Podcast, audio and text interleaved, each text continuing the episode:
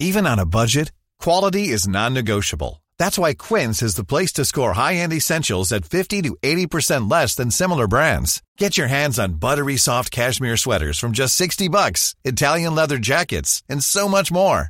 And the best part about Quince, they exclusively partner with factories committed to safe, ethical, and responsible manufacturing. Elevate your style without the elevated price tag with Quince. Go to quince.com slash upgrade for free shipping and 365-day returns. Hiring for your small business? If you're not looking for professionals on LinkedIn, you're looking in the wrong place. That's like looking for your car keys in a fish tank.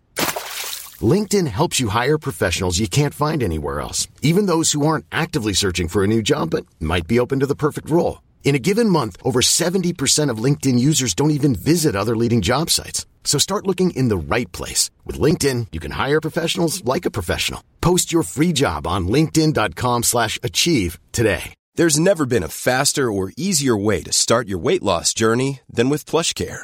PlushCare accepts most insurance plans and gives you online access to board-certified physicians who can prescribe FDA-approved weight loss medications like Wegovy and Zepbound for those who qualify. Take charge of your health and speak with a board-certified physician about a weight loss plan that's right for you. Get started today at plushcare.com slash weight loss. That's plushcare.com slash weight loss. plushcare.com slash weight loss.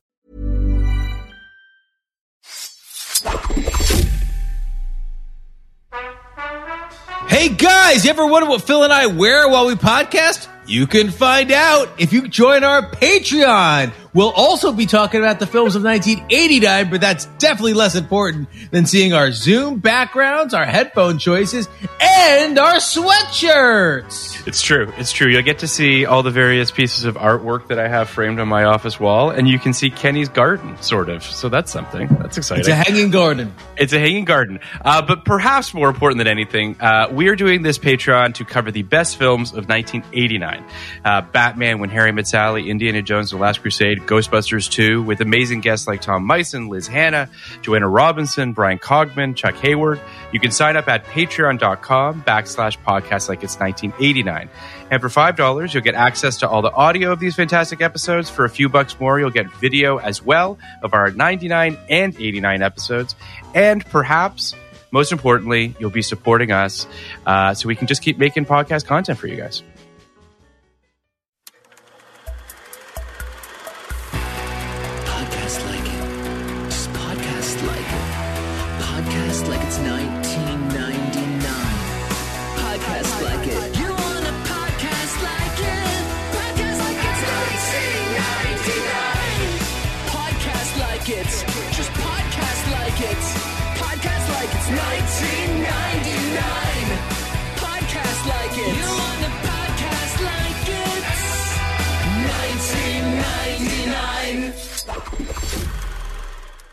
Hello and welcome to Podcast Like It's 1999, the podcast where we talk about the TV shows of 1999 from atop a football shaped head here in 2021. I'm one of your hosts, Kenny Neibart.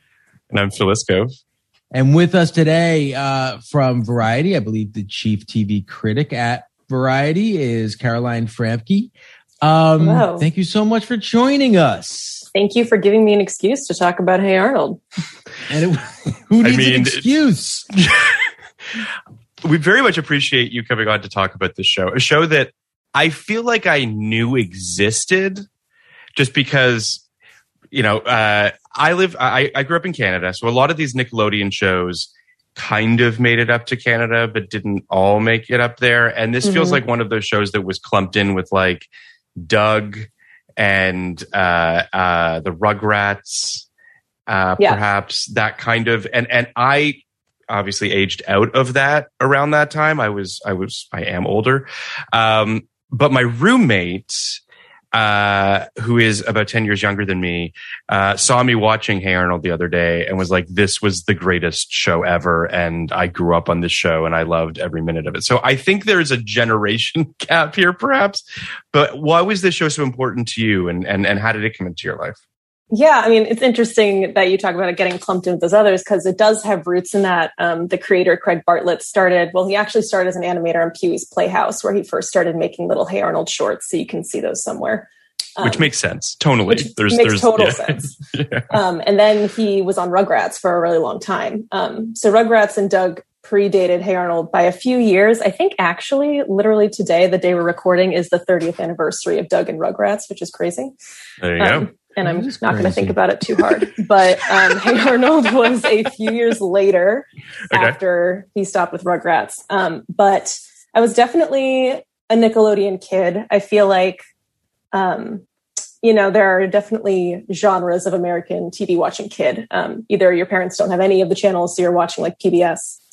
Um, there's like Yeah. Nick at Night Kid, which was also me, um, a Nickelodeon kid, and then there was like Disney Channel kid. And I wasn't a Disney Channel kid.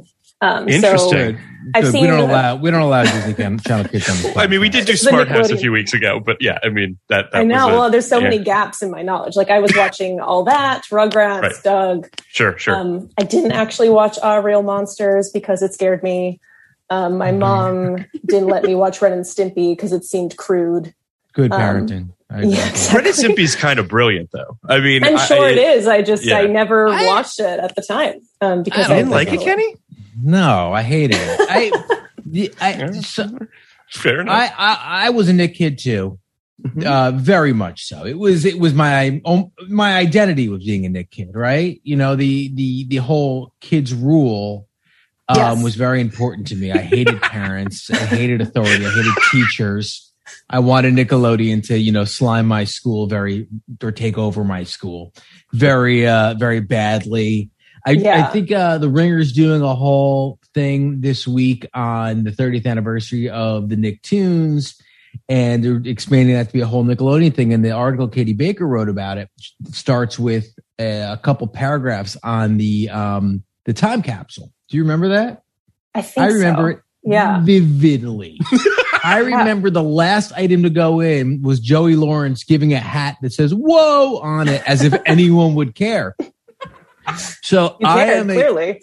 I mean, you Oh, did. yeah. I- never, never forgot it. Never forgot it. It was what's so weird is like I I really thought that was going to be a seminal moment. You know the uh the time capsule. Yes. And in 50 years, kids would be like, "Can you believe what kids were were into?" It never stopped. Like no one ever no there there there is no gap. Everyone knows exactly what's in the time capsule. Katie Baker just said exactly what's in it.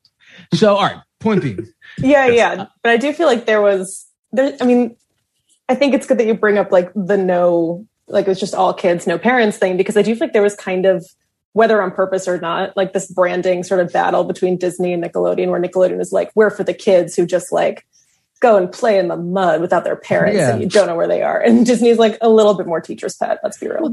yeah, And I- not that I wasn't a teacher's pet sometimes, but like Nickelodeon made me like feel the fantasy of being like the Well, they're rough tumble. rebellious kids, right? Like they feel a little rebellious, at least Hey within Arnold? the context. Yeah, I mean, I would I would say most of these kids feel because there's so few parental characters Yeah. or adult characters.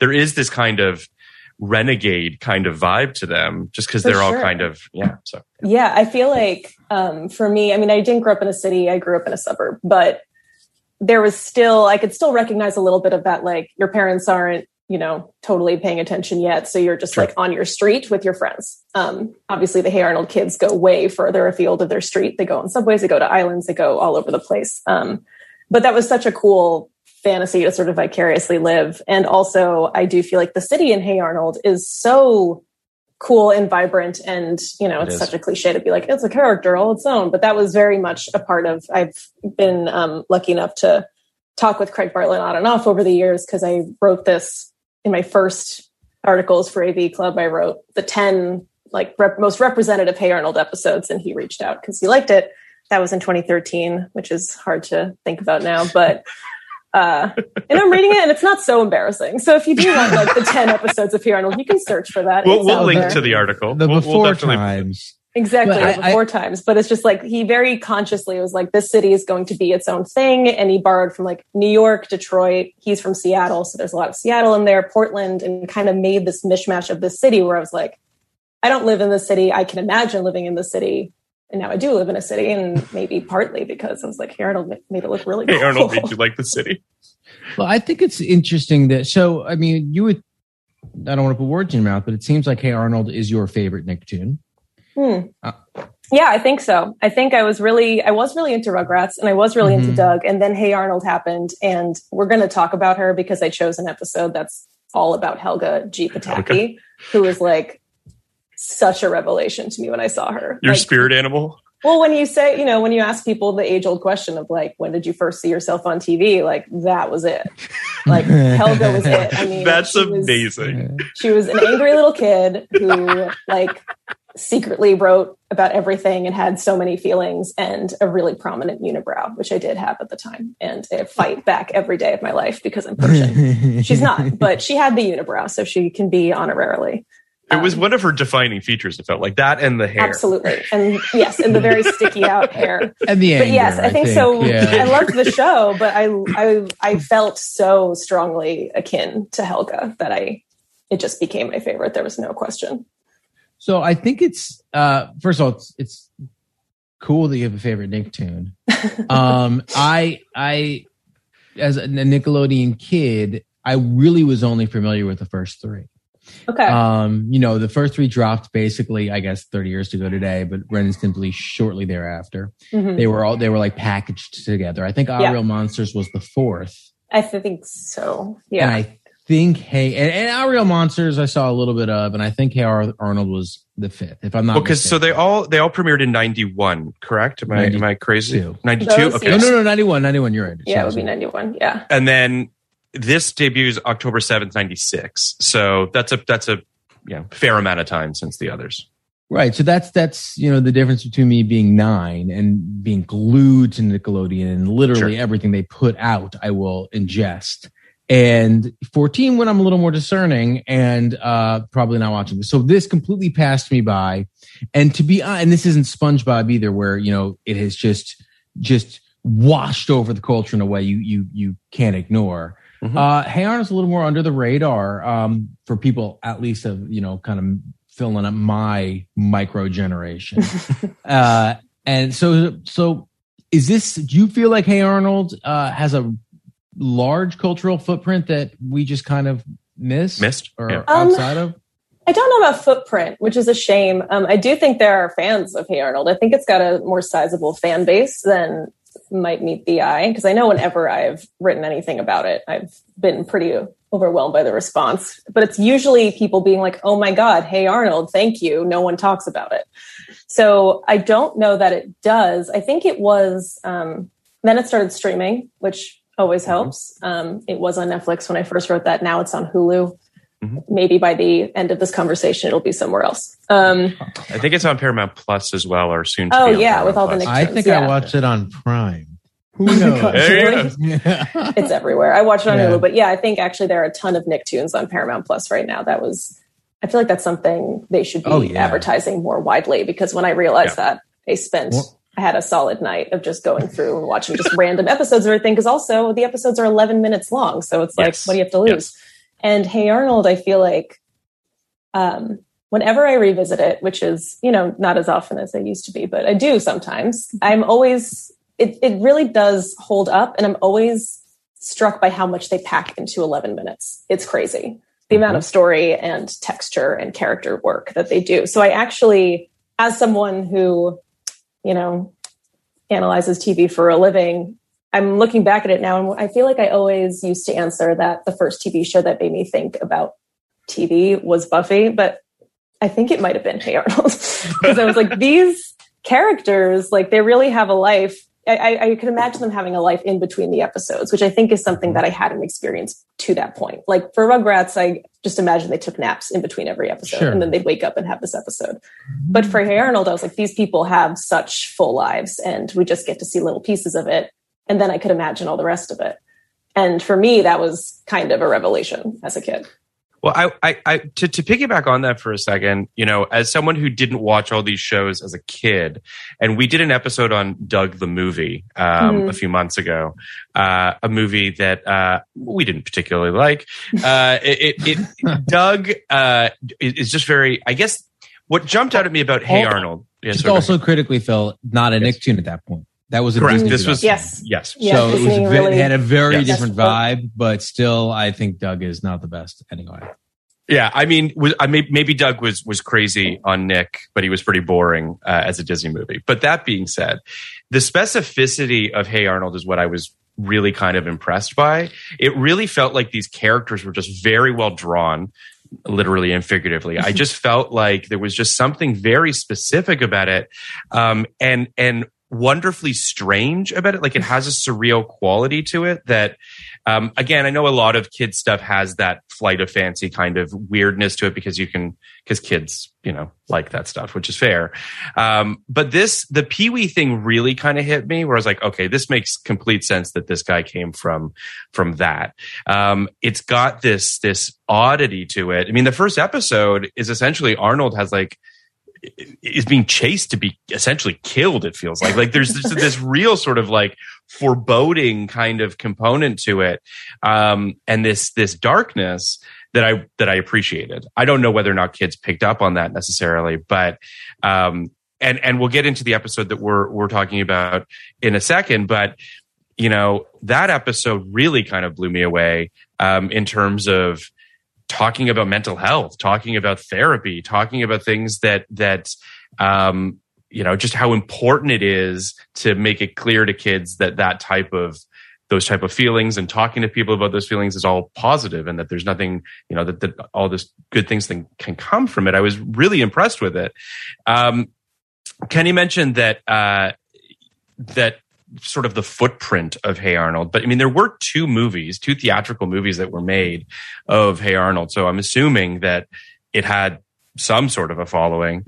Um, but I, but in comparison to the other shows, this show also felt sort of like iconoclastic. It felt a little bit like it was pushing the boundaries more. Again, my, my knowledge of Rugrats and Doug is relatively shallow, but this almost immediately felt very different to me. Um, I don't know. I mean, Kenny, you go a little deeper on that stuff, and obviously you do too, Caroline. But how did it feel to you, Kenny, on first blush in terms of? Well, not yeah. I, I mean, I completely agree with you, but not a, not in a uh, in, in a loud, noisy way like Ren and Stimpy Right. was, right? Right, right, right. Um, in a subtle way, which I appreciated too, and and the it's interesting because I can't really before before seeing one episode of Hey Arnold, it was hard for me to kind of draw that line from the Nicktoons Yeah. to the the the elevated stuff of the two two thousands, the Adventure Times, and um the uh I mean, what are the other um I don't remember, but uh I love Phineas and Ferb. I think Phineas and Ferb is a great show, and uh shows like that. And I think Hey Arnold seems like it's that missing link for me um, where the animation is still a little crude and the storytelling is still a little uh it seemed a little um insular right? Like it didn't seem like we we no don't get me wrong i just watched one episode but it seemed like it was you know pretty pretty tight with the characters there. The world was pretty pretty confined. But the content of the episode was was incredible it was it was Yeah. really shocking and i i, I really do love th- i really I'm so pleased that, you liked it because I was like, I'm really throwing a curveball No, at these guys. It was awesome. I, I, but I really appreciate uh, TV shows as a former kid myself that that don't speak down to Yes, children. yes. Um, really, you know, and with my kids too. Uh, even with my young, even with my four year old, um, I don't, I don't want want them to watch stupid stuff that babies them. I'd rather have them ask questions about what what they're watching and what this means, and you know, kind of explore things they don't understand on their own. Um, so I think I, I, I what really surprised me, Caroline, was that this was a Nicktoon because I didn't really understand it.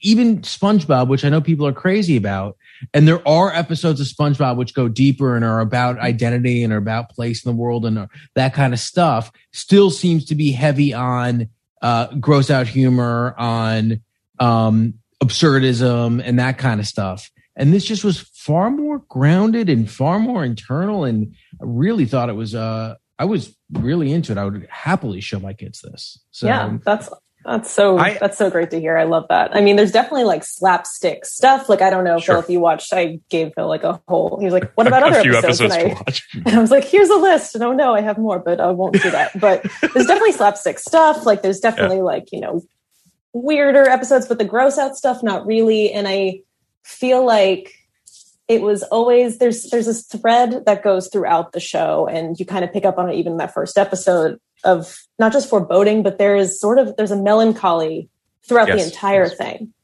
in a mm-hmm. way that's not overwhelming but they don't shy away from it you know? These kids get sad. These kids have real problems um, when they start getting more into the adults um, the adults certainly have their own problems. They're rarely the focus but when they are it's often very bittersweet in a way that i know as a kid i had never seen anything like that before let alone a cartoon. Yeah, Helga's parents are not Helga's parents- great parents. no and they never have been and it's not so you know big beeper bob is like an emotionally Right. abusive bully and her mom is a not so subtle alcoholic Yes, yes. um, and there's a lot of that like i definitely when i have talked to craig about it you know he's very happy to and i do recommend that anyone who is already into hey arnold or curious about it like on his instagram he's constantly posting like here's this episode and here's Oh. all this stuff about it and here's all That's this cool. the background stuff he's very excited to talk about it at any time and he's always willing to be like yeah this that's what we were doing with miriam. She's an alcoholic. Like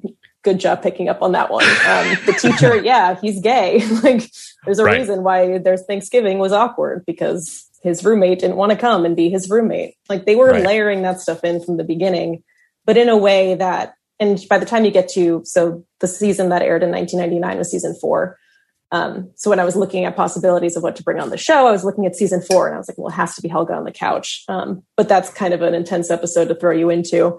Um, I mean, the pilot great- doesn't really. I mean, the pilot throws you in too. Like it's Mm-hmm. in it's it's almost in media res. Like o- on some level, it doesn't even really give you any. Like it doesn't really introduce you to these. It, it's and this feels a little bit of a, a a hallmark of perhaps a, a different type of broadcast television where you had this the the courage, I guess, to not do a premise pilot to just Mhm. sort of be like, here it is, here's the world, sink or swim. And subsequently, it feels like there was a lot more kind of guardrails put on stuff and, and a lot more premise pilots. right. And I feel like, especially for an animated show like this, like they would have made like a sample. You know, he had those shorts of Hey Arnold from Pee Wee, but they would have made like a little, here's an adventure they would go on. So I feel Right. like that first episode, Downtown as Fruits, where they are Downtown dressed up Fruits. as a banana and a strawberry for their school play. Um, Mm-hmm. Which I love because it's so specifically 90s, actually, in that way, where it's like, here's the food pyramid, and we're the banana and the, the strawberry, and then they just get lost in the city It's great. It's great. so weird and specific, but it's also like as a kid, I was like, okay, yeah, they're downtown as fruits. Like, what's not to get? but it's kind of dark. But sorry, go ahead, Kenny. I want to ask you a general question about TV. Phil just brought up something Sure. about premise pilots and pilots and, and whatnot. Um, as a critic and a TV watcher, how do you feel about that? What Phil was just talking about? Because I, when when I start writing something, I generally put together a list of a bunch of pilots to watch that are similar, you know, and they generally span the last 50 years of television. And the ones from before, I'd say 1999, give or take, uh, throw you right into it every time. Mm. It's it's crazy. It's like you you you are thrown into the deep end. I watched I watched the pilot of Welcome Back Kotter yesterday, and you are ex- just expected to know what is going on. I'm like, because of course I'm watching because I'm like, all right, let's see how Kotter got welcomed back. How did this go? no, no, he's just back. Yeah, he's just there. So, so how do you feel about that? As a, do you- how do you feel about premise pilots and and and what you what what a platonic ideal of a pilot is, and how you go? Yeah. How would you want to go into a show?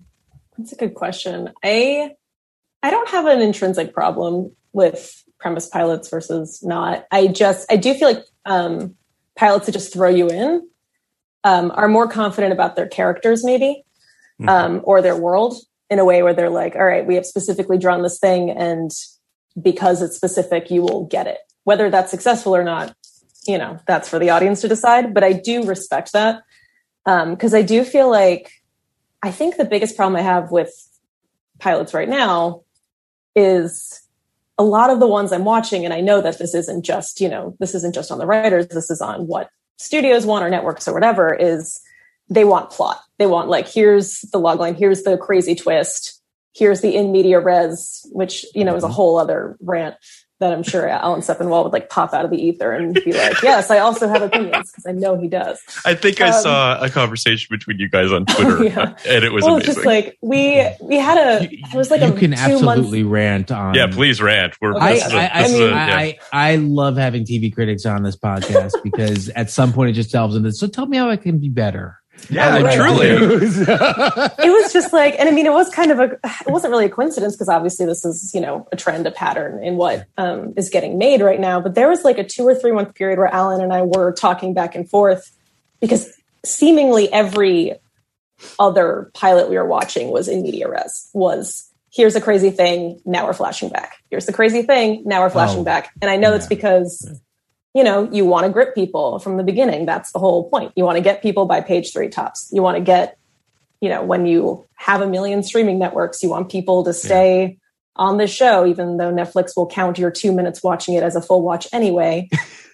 Again, there are rants on rants here, but I do feel like, you know, I get most frustrated with a pilot when I'm like, I can tell that all you've, the thing you've thought through the most is the plot. And for me, that's actually the least interesting thing for me the most interesting thing of any show and this is personal but i do feel like if you have the characters you have the show.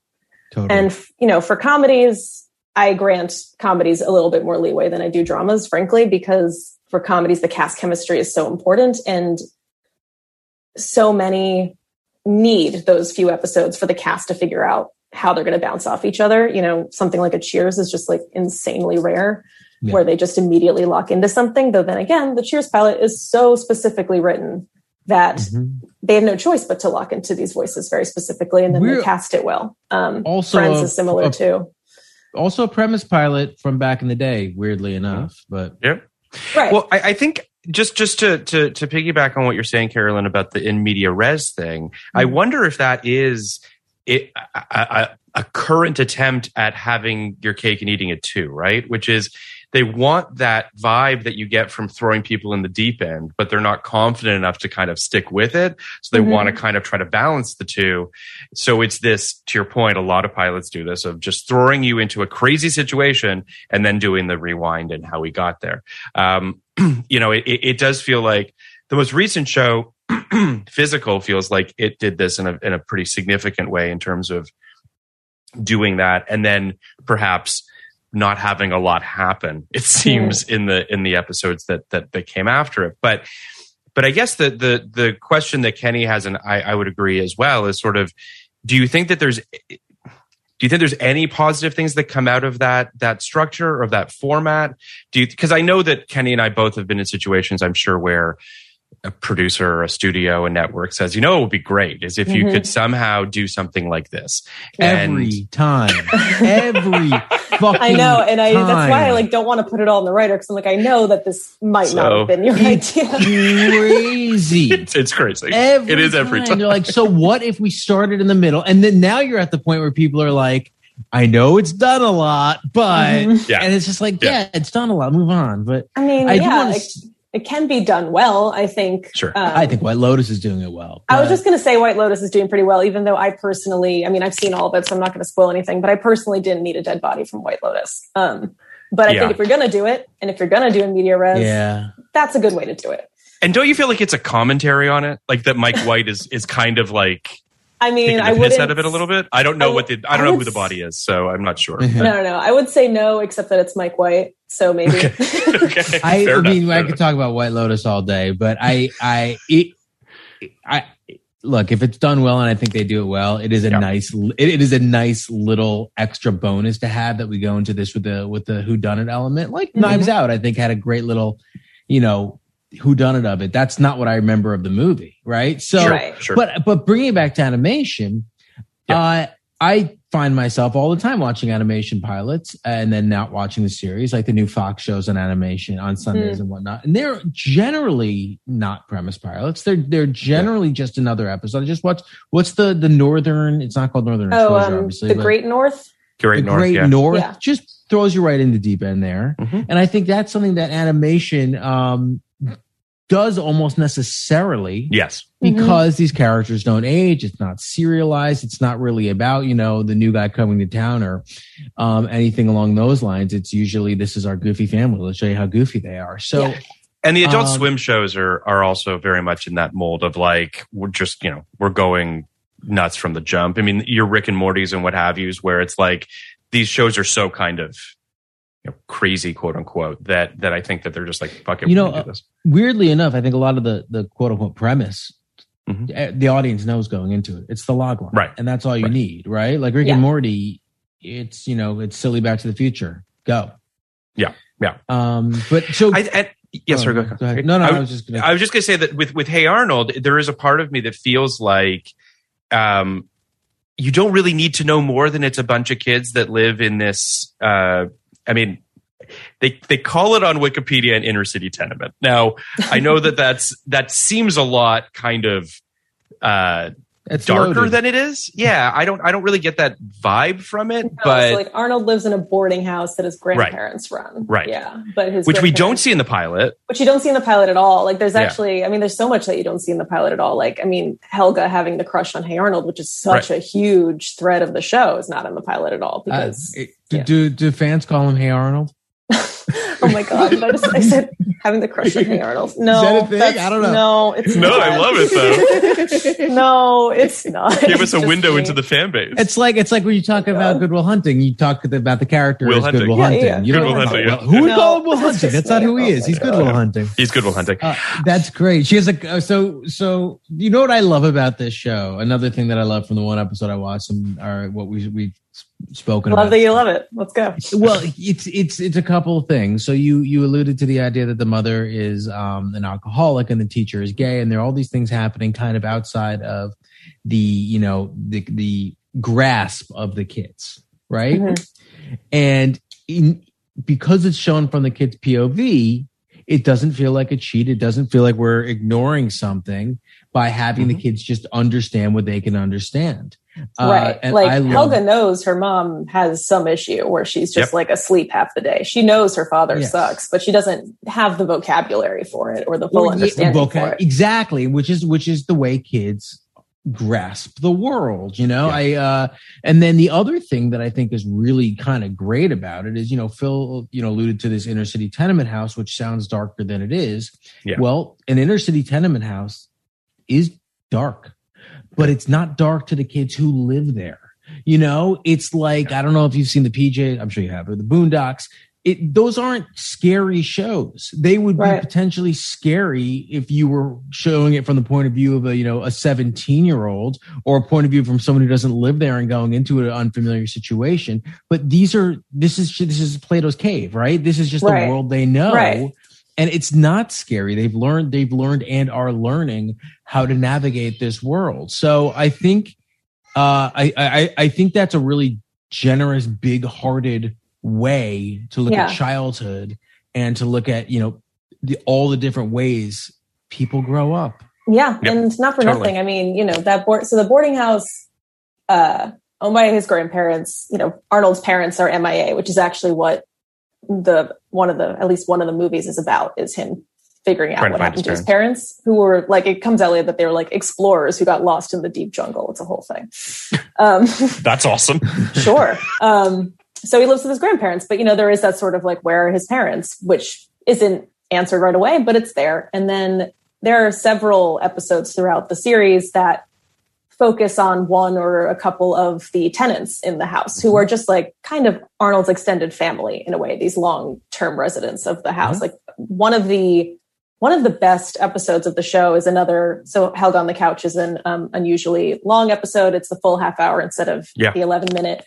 Um, another one like that is um, a Christmas episode. I think the first Christmas episode where Arnold um, realizes that there's there's this um, Vietnamese immigrant who's who lives in the boarding house who hasn't seen his daughter in years. So it's him trying to reunite them, and it's this beautiful, sad, lovely episode that I remember watching and being like, I'm sad and happy and I'm feeling too many things, and I'm a very tiny child. But it's one of those things that I'm like, I don't know another. I, I I can't imagine Sure, Ren and Stimpy doing that. Yeah. You know, Yeah. that wasn't what Ren and Stimpy was about. But because Hey Arnold establishes this world and establishes, um, I mean, another wonderful aspect of it, which you see in the Helga on the Couch episode, is that Arnold is this kid with so much empathy, and he's a very observant, kind person, which is why Helga's drawn to him, even if she doesn't want to admit it. Um, and that's something that I see in cartoons now, like Steven Universe, which I also loved. What was on that was his superpower before he had superpowers. Is that was his empathy, and that's Arnold's thing. So establishing that, establishing all these different characters and the way all these works allows them to go deeper in these episodes Sure. like this in a way that doesn't feel like it's too ambitious or it's kind of you know punching above its weight like i think by the time you get to helga on the couch four seasons in the work has been done and Yeah. i remember being excited by this episode as a helga fan because i was like it was almost like helga's origin story you know it was like we're finally Mhm. going to find out why she is so obsessed with him and the answer is so nuanced and smart that Yeah. he noticed her and made her feel okay but that she still doesn't feel like she can express that without being laughed at or being or feeling less than and i was just like that's and that's just all you needed to know there's something very um, simple and beautiful about that revelation. And admittedly, obviously, Kenny and I had not seen the episodes previous to it. Um, I mean, I, I watched a handful of episodes, but I'll, I'll say that um, you you kind of don't need it, which is the sign of a great episode of television. Where yeah, i'm so like i'm so psyched to hear that like kenny as someone who didn't even watch the pilot just like jumped right, in and immediately got and you feel the to do. power of it. It's it's. I mean, I I, I want so. Just to give a, a very quick synopsis of this episode, uh, Helga on the couch, a child, psychot- a, s- a child psychologist named Dr. Bliss shadows students of PS 118, quickly following Helga and noting her behavior, especially to Arnold. After punching Brainy in the face, Helga is sent to Dr. Bliss's office Poor for an appointment. Poor, poor Brainy. that was like Uh, the, the punching brainy's a runner in the series that like whenever she's like you know gushing about arnold in secret somehow brainy is behind her and she punches him in the face. So the fact that she gets caught doing it in this episode was a first time thing. Oh, that's like I remember Oh, that's like amazing. seeing Brainy on the floor and the teacher being like, "What the hell is this?" And I was like, "Oh my god, someone saw it. It actually happened. Brainy's a real person. like That's he almost amazing. doesn't feel real." Anyway, go on. So uh, Helga confides in Dr. Bliss about her social life, family life, and her love for Arnold. Uh, Kathy Baker was the guest star voice as Dr. Bliss. Uh, it aired on December 4th, 1999. Story by Craig Bartlett and Steve Viksten. Uh, it was written by Craig Bartlett, directed by Carson Kugler, storyboard director Tim Parsons. Um, I, I, I want to Did you guys just. hear my uh, dogs? I, I did hear your dogs briefly, but it did, My it didn't- dogs, my children. Yeah. There's so much going on. They're all Life. locked away, It's far life. away. It's the I'm the distant one who's voices. locked away, far away.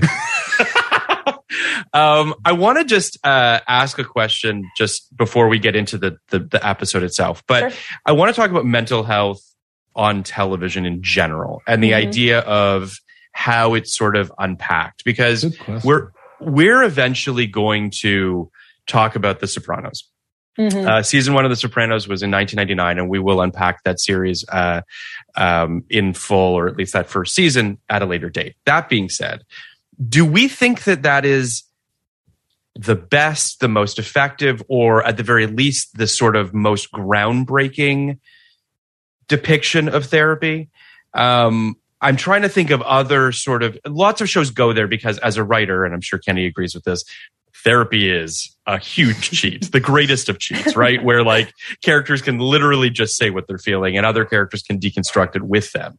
Yeah. Um, so, and, and as this episode does, but what are your thoughts about how mental health has been sort of, uh, you know, disseminated on television?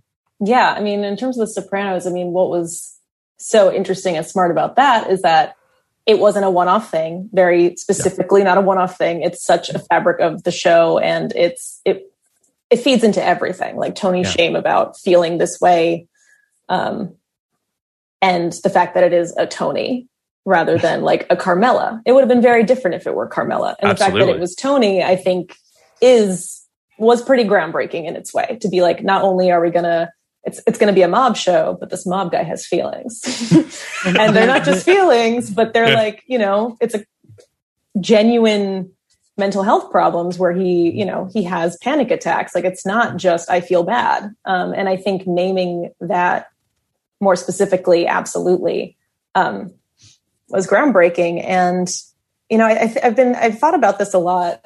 I feel like five years ago there was a big boom of like depression on TV, or at least in like the shows I was watching that like TV critics love to watch, like You're the Worst and Yeah, I was just gonna BoJack say, that was- Horseman. Yeah.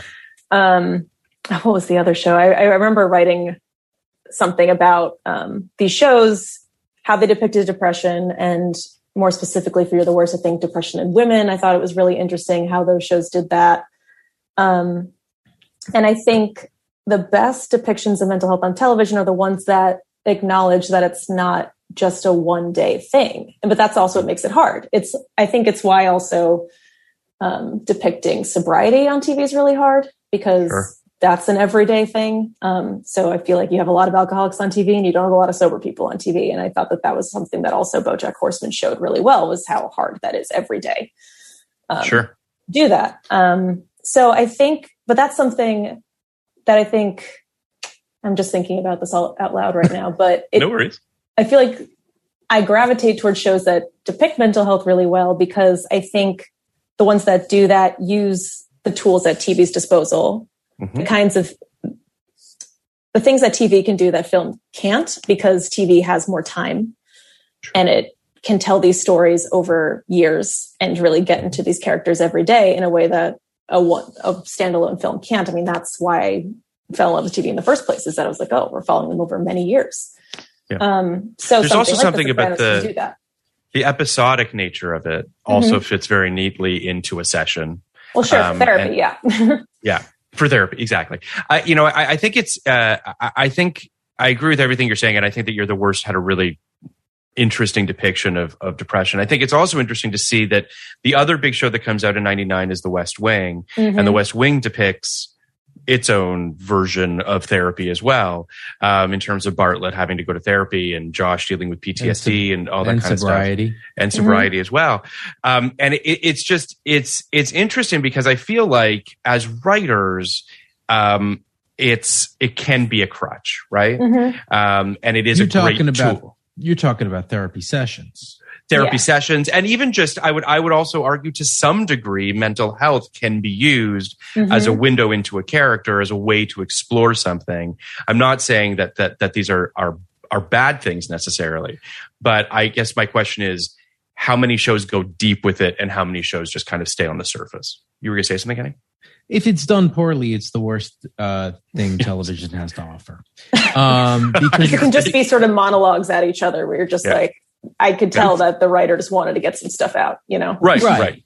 it's it's it's one of the few play and i guess you know this is personal but it's one of the few places that i do get kind of uh you know on a high horse about because if you tell these stories poorly or inaccurately Yeah. uh you actually threaten to hurt culture at large you actually threat to hurt you you actually threaten to to, to start hurting society Mm-hmm. and what i'm really into like It's that time of the year. Your vacation is coming up. You can already hear the beach waves, feel the warm breeze, relax, and think about work. You really, really want it all to work out while you're away. Monday.com gives you and the team that peace of mind. When all work is on one platform and everyone's in sync, things just flow wherever you are. Tap the banner to go to Monday.com. I'm Sandra, and I'm just the professional your small business was looking for. But you didn't hire me because you didn't use LinkedIn jobs. LinkedIn has professionals you can't find anywhere else, including those who aren't actively looking for a new job but might be open to the perfect role, like me. In a given month, over 70% of LinkedIn users don't visit other leading job sites. So if you're not looking on LinkedIn, you'll miss out on great candidates like Sandra. Start hiring professionals like a professional. Post your free job on linkedin.com/achieve slash achieve today. I assume you've watched at least the first few episodes of Ted Lasso, Oh, Caroline. all, yeah. I mean, uh, season two. Oh, I've seen you- eight of season two. So, yes. So I'm- you Look know you. where it's you I'm know well where it's up. going, but Uh-huh. um, you know we've watched three, uh, and it, it you know you think about the use of therapists and the use of therapy sessions in television, and uh, I thought the first season's depiction of mental health and mental health problems among, particularly uh, within a person who seems very well adjusted, was fucking brilliant and amazing, and reminds me a lot of real life. Mhm. And then Ted's two sentence, uh, two sentence thing in the beginning about how he feels about therapy, which was, you know, something about healthy Midwestern skepticism and general terror or something along those lines. yeah. Uh, is I think fantastic too. And this is, I think I said this to you, Phil, like kind of opaquely, but this idea that this is what this show needed. Like this is like what what Ted actually needed was someone to come in and let him unpack all the shit he's dealing with, and that's really the only way you can do it in real life, and it's the only way you can do it in television. So I'm Yeah. super down with the idea of great therapy, and I obviously I think The Sopranos is the best show ever made, and part of it is because Tony was not uh, honest with uh, Correct. Dr. Melfi throughout so much of it, um, which is very reminiscent of my own therapy sessions.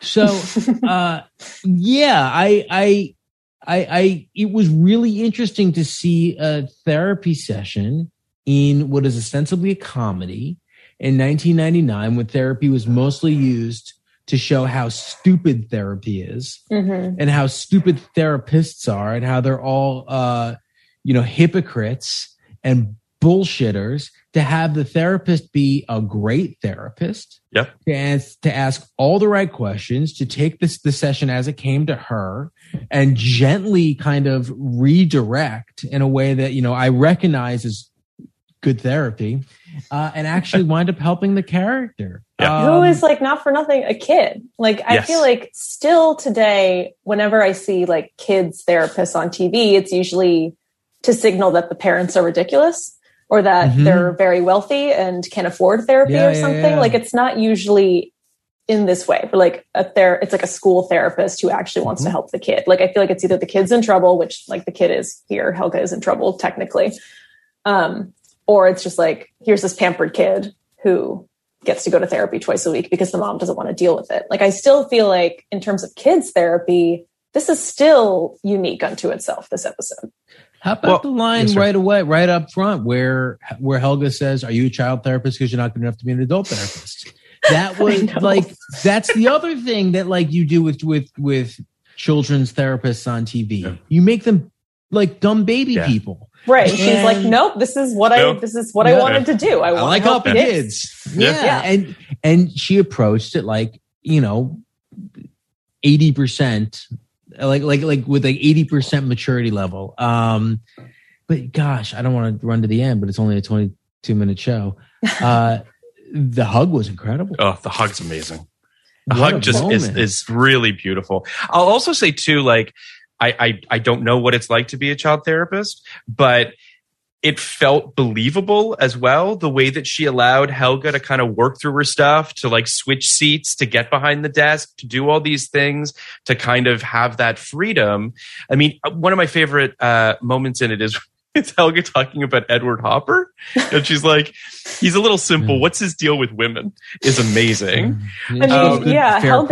point. Fair point. That's a very astute question. I, I love that too because I feel like, I mean, from the beginning, did you, Phil? Did you happen to watch um, the first, like the little pink book episode? Yes, I did. yeah, Yes. so that's the first one where you see like how Helga writes about Arnold in her free time, Yes. and she has this ridiculous vocabulary for a nine-year-old, ostensibly. She does. She's very smart.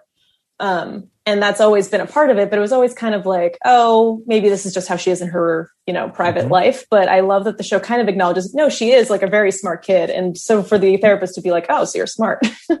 No, for Um, sure. She taps into that, and she yeah, she's frustrated. She- she's bored. absolutely, and she and and and that Doctor Bliss can can see the the potential in this kid. Um, is something that probably no one else does, right? I mean, Yeah. Arnold was nice to her, but he doesn't one know how Helga's cares. potential. No one Right. else Yeah, cares. they don't know about this like private life where she's like writing all this stuff. And I mean, that was something that I mean, as a kid, I I was writing all the time. Like that's all I did. Um, and I feel like maybe the '90s uh, were also kind of big for these bookish girls who wrote a lot. Um, obviously, Sure. Harriet the Spy was written in the '60s, but the adaptation, the film adaptation, came out in the '90s. I was obsessed with it. I had my own little Harriet the Spy notebook, like Matilda, very big. um, with the Mara This- Wilson adaptation, and I just feel like the- she was one of those. the pilot of this was Mm-hmm. attached to the theatrical run of the movie how uh, harriet the spy Oh my god, was it? Oh, Which is- that I think explains is- so much. I mean, I saw Harriet the Spy in theaters. I remember that. I remember only know that because my my roommate was like, "Wait a second, I saw this in front of some sort of Nickelodeon movie. What was it?" And then I went online and it was in front sense. of Harriet the Spy. So you've Shit. there it is. It's all coming Wow, together. it is. All the puzzle pieces are falling into place, Yeah. but it's like she was one of those. And as like a not bookish, but like, you know, a kid who was like walking to school, reading a book and was Sure. writing about everyone and the boy she was obsessed with across the street. Like I just was like, I understand Helga so much in this way. And something we actually haven't mentioned, but I think is Hmm. important to Hey Arnold is that this was the first Nicktoon and one of the only ones that used kids to voice these characters. Yeah. All these kids Really? are, yeah, they're all kids. And this is where I shout out Francesca Marie Smith, who voiced Helga the Yes. entire run. They did have to cycle out a couple of the boys because puberty, but Francesca voiced Helga throughout. And she, I mean, what an incredible performance. Like, I think Mm-hmm. she was, she must have been nine or something when this started. And she was unbelievable from the beginning. Um, and I also love that. I also uh, sensed that a little bit, you know, like I knew that Yeah. Rugrats weren't baby voices. Like I knew those were adults voicing babies and that's fine. But I do feel like something in my little kid lizard brain was like, these are kids. well, uh, Craig Bartlett's daughter voices young Helga in this episode. Oh, Which I, don't think knew is that. That's adorable. so cute. um, so that all that flashback stuff, which again is really interesting. The flashback stuff is great. Um, I, I also want to mention you. You mentioned uh, that the Miriam is that the mom's name? Yeah. Um, Miriam gives uh, Helga a lunch, and in her lunch are Oh, wet it's nap so shaving cream and crackers. Uh, it's it's super like it's it's funny, but it's We've also all been sad. But it's just like, yeah, Oh, it's one of yeah. those things where you're like, oh, she's really looking out for herself. Like she she's never been noticed, she's never been particularly valued. She is looking out for herself, and that's why, you know, and it's also she is like so you see Harold, who's like the kid with like the soup can shape, whatever, who like the buck teeth who steals her lunch in the first place as a Yes. tiny kid. But Helga is the main bully of this show. Um, and I think making her also one of the main characters and giving her this nuance and making you understand why she is that way is so important because she's not just this like two dimensional, like freaky bully. She's a kid with pain. and You know, and, the- and that she's doing it to get attention, right? She wants people to notice her. Sorry, Kenny. Uh, You know, in the Rugrats, Angelica is that character. Yeah, well, I loved Angelica too. I obviously had a type. And I'm just going to say we're learning a lot about you, Carol. Angelica's very cool, I agree, but Angelica really doesn't have that depth. No, she's just Angelica, spoiled. she's a tyrant Yeah. uh, who rules over these babies. And it's fun and it's for kids, but it's, you know, decidedly surface. Uh, and, and there's definitely, like, there's definitely depth when it comes to Rugrats. I'm not really just going to crap on Rugrats, but No, I loved uh, Rugrats. it's just it's it's not the same. I couldn't conceive of Rugrats doing an episode. It's even coming near the emotional depth of this uh, one episode of this show I saw. Are they the same age? I, I forgive me, but like, are the No, Rugrats, Rugrats younger? no, so the Rugrats, I mean, the Rugrats are babies, two. and Angelica's like supposed to be three or four. Like, Yeah. Okay. and I do feel like for Hey Arnold, they're supposed to be fourth graders, but I feel like they feel more like sixth graders. But I do love that in the show, they're like the sixth graders are the cool kids, and don't even talk Does- about the eighth graders. Does Doctor Bliss ever come back? I, I think she does, um, but there's Okay. not. I think so, but she, there's not another episode like this. Um, Okay. not not in this depth i don't think um so this was definitely an unusual episode this was um a deviation a little bit not from not so much in terms of like what the show would tackle but in terms of it just being the longer episode and being but it definitely there have there were many episodes that were just about helga um as there are episodes that are just about gerald or just about helga's friend Sure. phoebe like they definitely um go around but helga's the second lead of the show. And that was not always the case. I think, I don't remember if Craig said this explicitly, but I do think that they recognized early on that they had something pretty special with her and with Francesca voicing her and gave her more and more to do. And also, you know, the tension between her secret and how she acted to Arnold. Just that's so fun for a kid's show. There's also yeah, it's it's got a real Jekyll and Hyde kind of vibe to it. Oh, it's it nice. definitely it's definitely got this the the I know that you didn't watch the the previous episodes, Kenny, but she has this locket uh where she has a picture of Arnold that she like talks to, like like Gollum talks to his talks to the ring. That's exactly what it is. It's like, yeah, she's, you know, she's storming along through the hallways or whatever, and then she'll like steal behind a trash can and be like, what a maroon, and yet, and then turn to her. And The the, precious. end yet, it made me laugh every time as a kid because I was like, That's here so it comes. Here's the monologue about how much It's she actually fantastic. loves him. It's Um, it's really overt and and just it's great. It's it it really is. Really the, the the Pink Little Book is a perfect episode where they where essentially they find her book. Uh, Arnold and and his friend. Forgive me, I can't remember his friend's name. Gerald. Gerald uh, find the book, um, and and sort of this insane journey that she goes on to try to get the book back or whatever. But it's it's there's something very um, it, it does feel like the stuff that goes on in the heads of children around that age. Um, and and which is heightened and and is kind of you know you're so inside your own head. You're you're so obsessed with your own thoughts and your own feelings that you don't really understand. Yeah. um, i feel like this show really understands that. Like it's really tapped into that um, it which made it feel very seriously very and you feel that from the beginning that it's like Yeah. these kids are people and we're going to take their entire lives seriously and the more it got the time to flesh them out the better it got though i do think you know if you watch those early episodes i actually Mm-hmm. i hadn't done that in a minute and then immediately watch Helga on the couch you see there is a difference like the early yes. seasons are much more like obviously pencil drawn and they're much more well i guess contained isn't the right word but they do get more ambitious in terms of the storytelling in terms of Sure. like we're going to dive into the psyche here um but they still feel of the same show which i feel like sometimes with animated shows it can feel like a totally different show you know two seasons in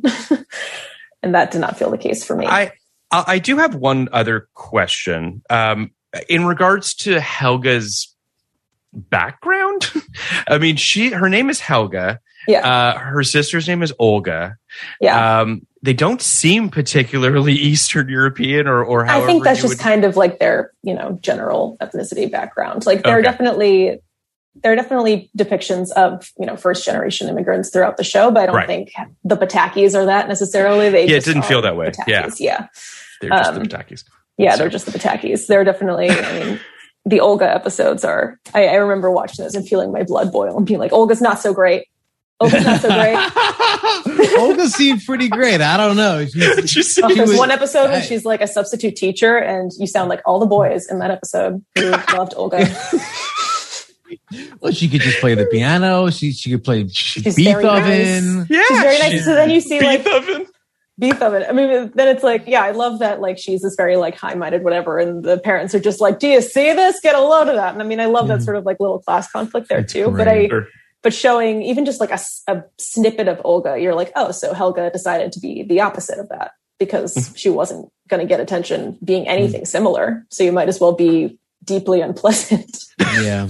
there um i do want to just for a moment uh underline or highlight the there's a there's a there's a surreal moment in this episode that kind of bookends the episode which is uh, a, a bunch of lemons that fall on the ground that she that that helga sees as arnold's head um and they're kind of mocking her as she's going to therapy Mhm. and then at the end she sees them all on the tray and they're all like good for you they're all like cheering her up and things are all good and Yeah. um it's it's lovely uh it's kind of bizarre but it's kind of it there is something nice about the the um as as a sort of visual bookend and for a way of showing what's going on inside helga's head um that we get to see that she has grown not just with the hug of dr bliss which obviously shows that as well but just that like and and the reason I say that is because shortly before she sees the lemons giving her the thumbs up, she bumps into Arnold in the street. She's abusive to him yet again. She punches Brainy in the face in an alleyway after he gives her.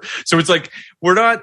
I, I appreciate that the show is saying like, don't worry, Helga's still Helga, but she's grown. Like they're trying to have their cake and eat it too. Yeah, I mean, I will say that like the one thing with this episode, I, I I do love that the therapist is like, it's okay to have a crush, and it's okay Yeah. to not tell him. Like that's Yeah. fine. Um, I do think, as you see throughout the show, she is obsessive to a point where like if the therapist knew the extent of her obsession might be like you could dial it back a tad um, Yeah, doesn't she say it's okay bit. to punch him in the face still?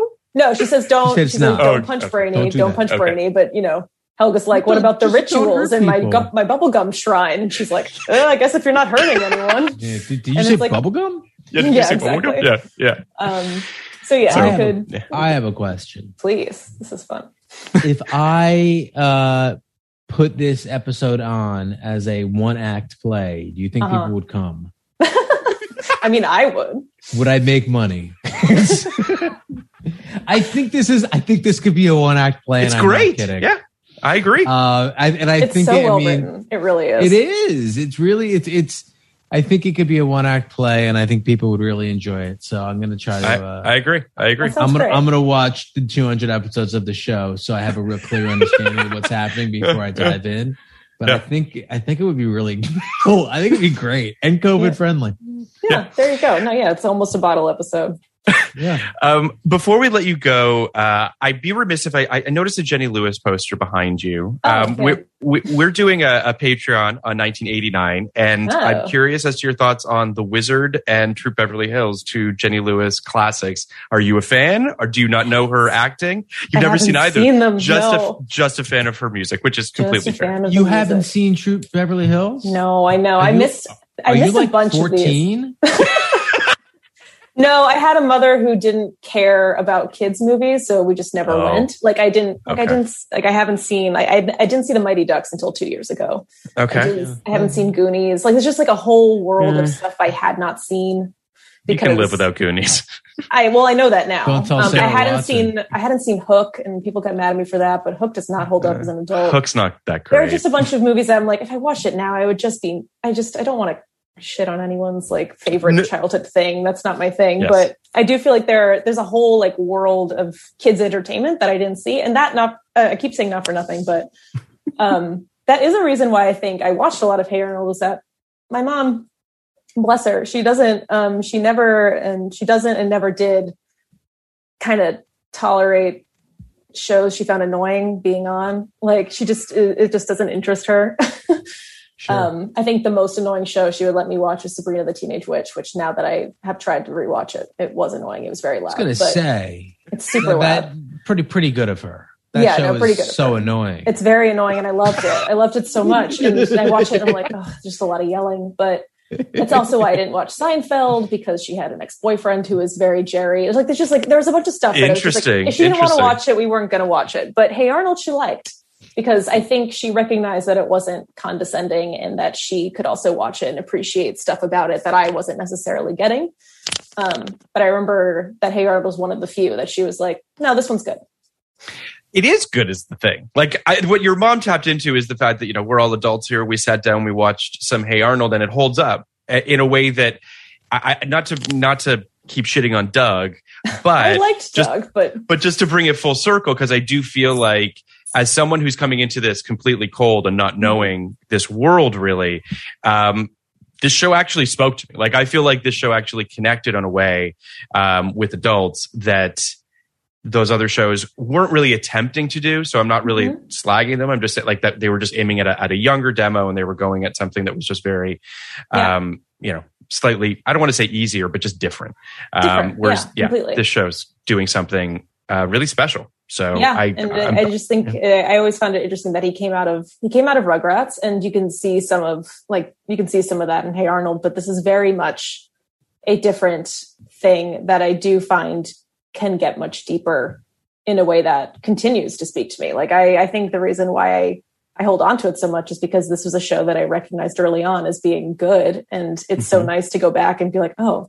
It's actually good. It's not just that I thought it was good at the time. Yeah. It wasn't Sabrina the Teenage Witch, and I just like thought it was fun it's actually Yeah. good and that's always such a relief and i'm sure that that's something you guys talk about a lot on this kind of show where you're like was it good or did we just think it was entertaining Well, at the time uh, uh, Yep. It can be we've had both. both experiences. We've had you both, know? for sure, We've sure. certainly had had experiences where we were humiliated for our younger selves, and other times where we felt like we were, you know, little little sages.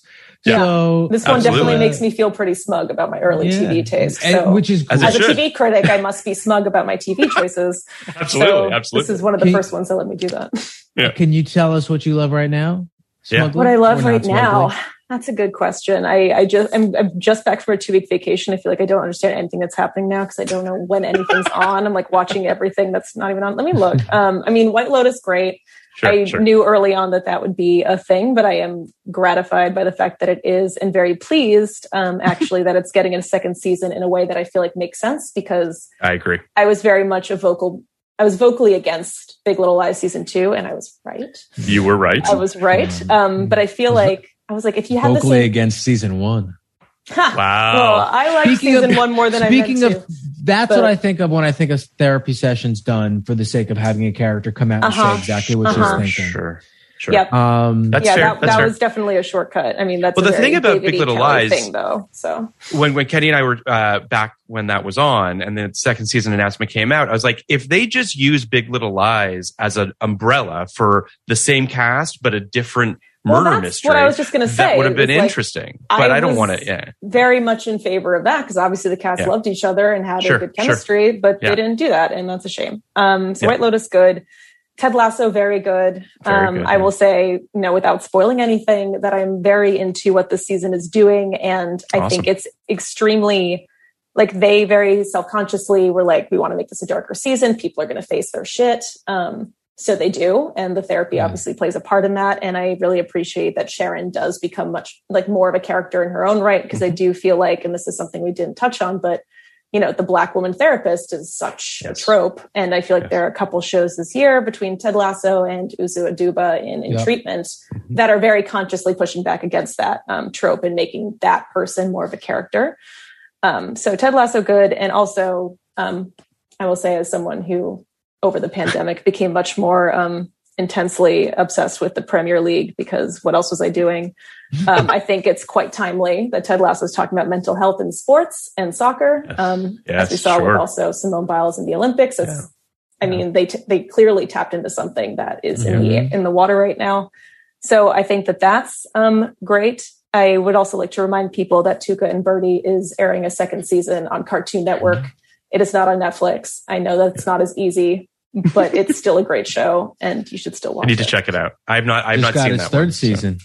And Yeah. it just got a third season, which I'm very pleased Mhm. about because I mean, Lisa Hanawalt is part of the reason, is a big part of the reason why Bojack Horseman was as fun and interesting as it was. You know, she designed all those characters. Um, so seeing what comes from her own brain more directly for her own show was really cool. And I'm very glad she got the chance to do it again. Well, it, and that kind of brings us full circle in the sense that, and I'm curious as to your thoughts on animation that's aimed at adults. Because it does feel like that is a hurdle for a lot of people. I know I Mhm. have lots of friends that getting them to watch an animated show feels like a chore. You know what I mean? It, and, and, and I think it's really interesting to see Bojack is an example of that. I mean, I think to a certain extent, Rick and Morty is, a, is a, a version of that. Um, just sort of trying to break down that barrier. And I think in its own way, Hey Arnold was kind of trying to do that as well in terms of Mhm. thinking slightly outside the box, trying to push the boundaries of, of what we preconceived notions of animation. And I, I'm assuming that, um, uh, forgive me, uh, Tuca and my apologies, Birdie. uh, Birdie, yes, um, is trying to do that as well. Yeah. Um, do you, I mean, do you think that it's, that it's working? Do you think that it's getting through to people? I mean, as someone who's obviously clearly Hey Arnold had a, quite an effect on you in the sense that you're still watching a lot of animated shows. Do you feel as though it's it's finally breaking down some of those barriers? Um, yeah, I don't know. I think if people want to be snobby about animated shows, I'm not sure how much you can really change their minds. Um, Right, Unfortunately, but I think people who are interested in good television and creative storytelling should give more of them a shot because in animation, yeah, you can do different things. Um, you can push some stuff. You can have bigger performances in a way. Like I think of something like, I don't know, a Bob's Burgers. That show could not be animated and could still be that show, but Mhm. it's such a part of the fabric of the show that it is. Totally. Um, yeah. because it's a tone and a vibe thing, right? And if you're not into that, I just I think it's a shame to write off um, any genre. Um, I say that also being an enormous like horror wimp myself. Um, so horror is not my thing generally, but I wouldn't necessarily write off the entire genre as being not like bad. obviously. Right. I think there's good, bad, and mediocre stuff in any genre. I think that's the Mhm. same for animation. But good and great animation is worth it um, and immersive in a way that I think um, other shows might not be. Like I definitely find that when I get into an animated show like like Hey Arnold, like Steven Universe, like Tuca and Birdie, I I get enveloped in the world in a way that is like very easy for me to just sort of um you know it's both of our world and of its own world Sure. i, I don't know if i'm explaining that um No, no, no, but I, I do think that there's there's something to that I think that Kenny and I, I know that we've had this discussion on, on numerous occasions as writers when we're developing things, because there are moments with certain projects where you say to yourself, well, maybe this is animated, right? Like it, this gives me, it gives us a freedom to do things that we can't do when it's live action. Also, budgetarily speaking, there's all sorts of things that you can do, obviously, through animation that, that is much harder to do in live action. Um, and I would say as a viewer, you feel that freedom, right? Like there's just that ability for them to do kind of anything they want, which I think to some viewers is exciting and to other viewers feels, you know, as though it, it's it's not bound to anything, which I think, uh, you know. But I do you do you agree, Kenny? Do you feel like in terms of your stuff, have you ever considered doing? I think there's been stuff you've thought about doing I've, animated. I've, well, I had an animated show at FX, didn't get picked up. Um, but I kind of consciously wrote it like it was a 70s sitcom starring George Segal. So Sure. might be why didn't one does. up. But um, but yeah, no, I, uh, you're always as I said in our last talk with Sarah. You know, I don't like to be boxed in um, in any way, and kind of leave it leave, leave all the options open in terms of Sure. the format for whatever I'm doing. But can i actually say i think um speaking Please. of 70 Yeah. sitcom i just remembered another part of the episode i wanted to quickly Absolutely, Um, yeah. mention is that um you know there's a, that part of the episode where like it, it is the flashback and it's done almost as like a sitcom like a you know you hear the laugh track because there's a tv on it's in the background and she's like it's like out of Natural Born Killers. I know, it's so it's, crazy. it's really i think that's just so well done and i watched it and i was like kevin can f himself who like Yeah. look at what they did in 99 and also you know that's something that like in live action i really do admire how they like go for it and kevin can Yes. F himself but it's like it's hard that's a hard thing to pull off and in the animation it's that much easier to kind of like go Mhm. between the genres and make that um sort of thematically appropriate for what she like she she imagines this sort of like fucked up family sitcom in her head when she imagines her past. And i just remember i that's not a moment i remembered before rewatching this for this episode. And i was Yeah. like well, that was smart. Like it's just a yeah smart there's a episode. metatextuality for sure to it that idea of that that acknowledgement of of uh, other medium. And it's it's it's, pr- it's pretty brilliant. Yeah what do you think of Kevin can himself? I haven't seen the whole season yet. Um, I liked what I saw of it. Um, I thought that it was, um, I thought it was really interesting, and um, that I, I like seeing Annie Murphy do more stuff because before she, before they swept the Emmys, I was like, she is the undersung person, and then she won an Emmy, so now I can't say that. Um, but I, I think she's, I think she's so good. Um, I do, and now I, I, after I wrote my review, um, do you guys know John Levenstein? He was a Kroll Show producer and Arrested Development Yeah. and all that. Um, he replied at his like big sticking point with the show, and I can't totally fault him. He was like, "In what, which ones of these like sitcoms does the wife just take it? Like the wife's always like being mean back." And I was like, "Well, that's true." Like, so it it goes kind back of to like the honeymooners. I mean, it's like you could go. It's it's it's it's pretty right. amazing. So it does how- kind of like undermine its own premise in that way. But I think you know the the Yeah. people doing the sitcom acting are nailing it. Um, I think it's interesting, and frankly, I would rather have interesting and you know maybe not as successful than you know fine and boring. I completely That's- agree with you. I agree on that for sure, I, for sure. I, I, I like I've watched four episodes of it, and I'm rooting for it very hard.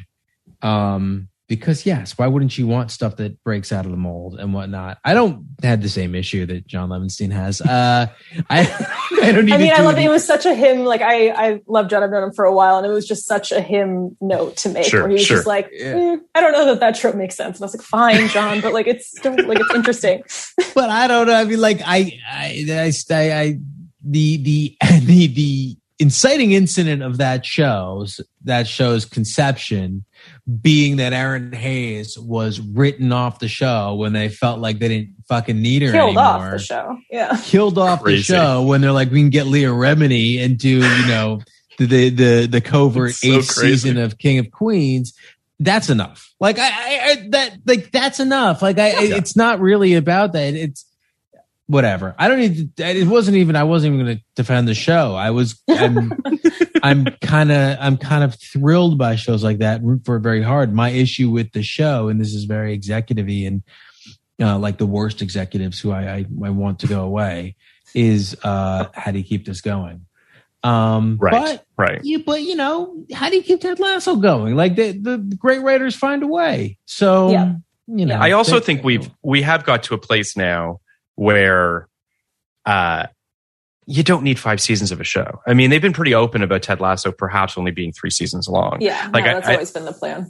I, I think that um, it's taken this hemisphere a very long time to get on board with what the Brits have been doing, it seems, since the invention of television, which is we're going to do as many of them as it's good. And if we know, feel like we're done, we're done. Don't you want um, that money, money, money, British money, shows- money, money, money, money, money, like British shows have six episodes or they have 600. There's Yeah, no in this is between. true. That was one of the good places, I think. Oh, they one did of the Good great Place's job. Yeah. best jokes about Yes. that. Like one of her Yeah. favorite shows, like running for 30 years, it has 12 episodes, something like that. so funny. So funny. It's brilliant. That is good. Um, well, thank you so, so much for talking about Hey Arnold. Yeah, no, Caroline. thank you for letting me. And I'm so glad you like the show. Please Oh, let me know was- if you keep watching it. It's great. this was a blast. It, this was, uh, again, one of the great things about this podcast, I think I can speak for Kenny, is getting exposed to stuff that we just didn't either know existed or hadn't watched before. And this was just a really lovely uh, Mhm. addition to the pantheon of 1999. So we really do appreciate it. I love that. Thank you. Thank you so much, Caroline. One last thing, please rate, review, and subscribe. Uh, speaking of subscribing, check out our Patreon on all the best films of 1989 Batman, When Harry Met Sally, Fabulous Baker Boys, Indiana Jones and the Last Crusade, Ghostbusters 2, Field of Dreams, Major League, and many, many more. We are covering all the best films of 1989 with amazing guests like Joanna Robinson, Liz Hannah, Hunter Covington, Bryan Cogman, David Iserson, and many, many more. All your favorite guests from our 1999 podcast are coming on to the 1989 Patreon. You can sign up for it at patreon.com backslash podcast like it's 1989. For only $5, you get access to all of these awesome episodes. And for a few bucks more, you get video of our 1999 episodes as well. Plus, there are other very cool tiers too, where you can even be a guest on our podcast. Please check out our Reddit as well at reddit.com backslash podcast like it's. We're also on Twitter at podcast like it's 1999. We're also on Instagram at podcast like it's 1999. Uh, thank you so much to Ernie and Will for producing our episodes, Sullivan for our social media, Jan Katas for our amazing art and theme songs, and most of all, thank you all for listening.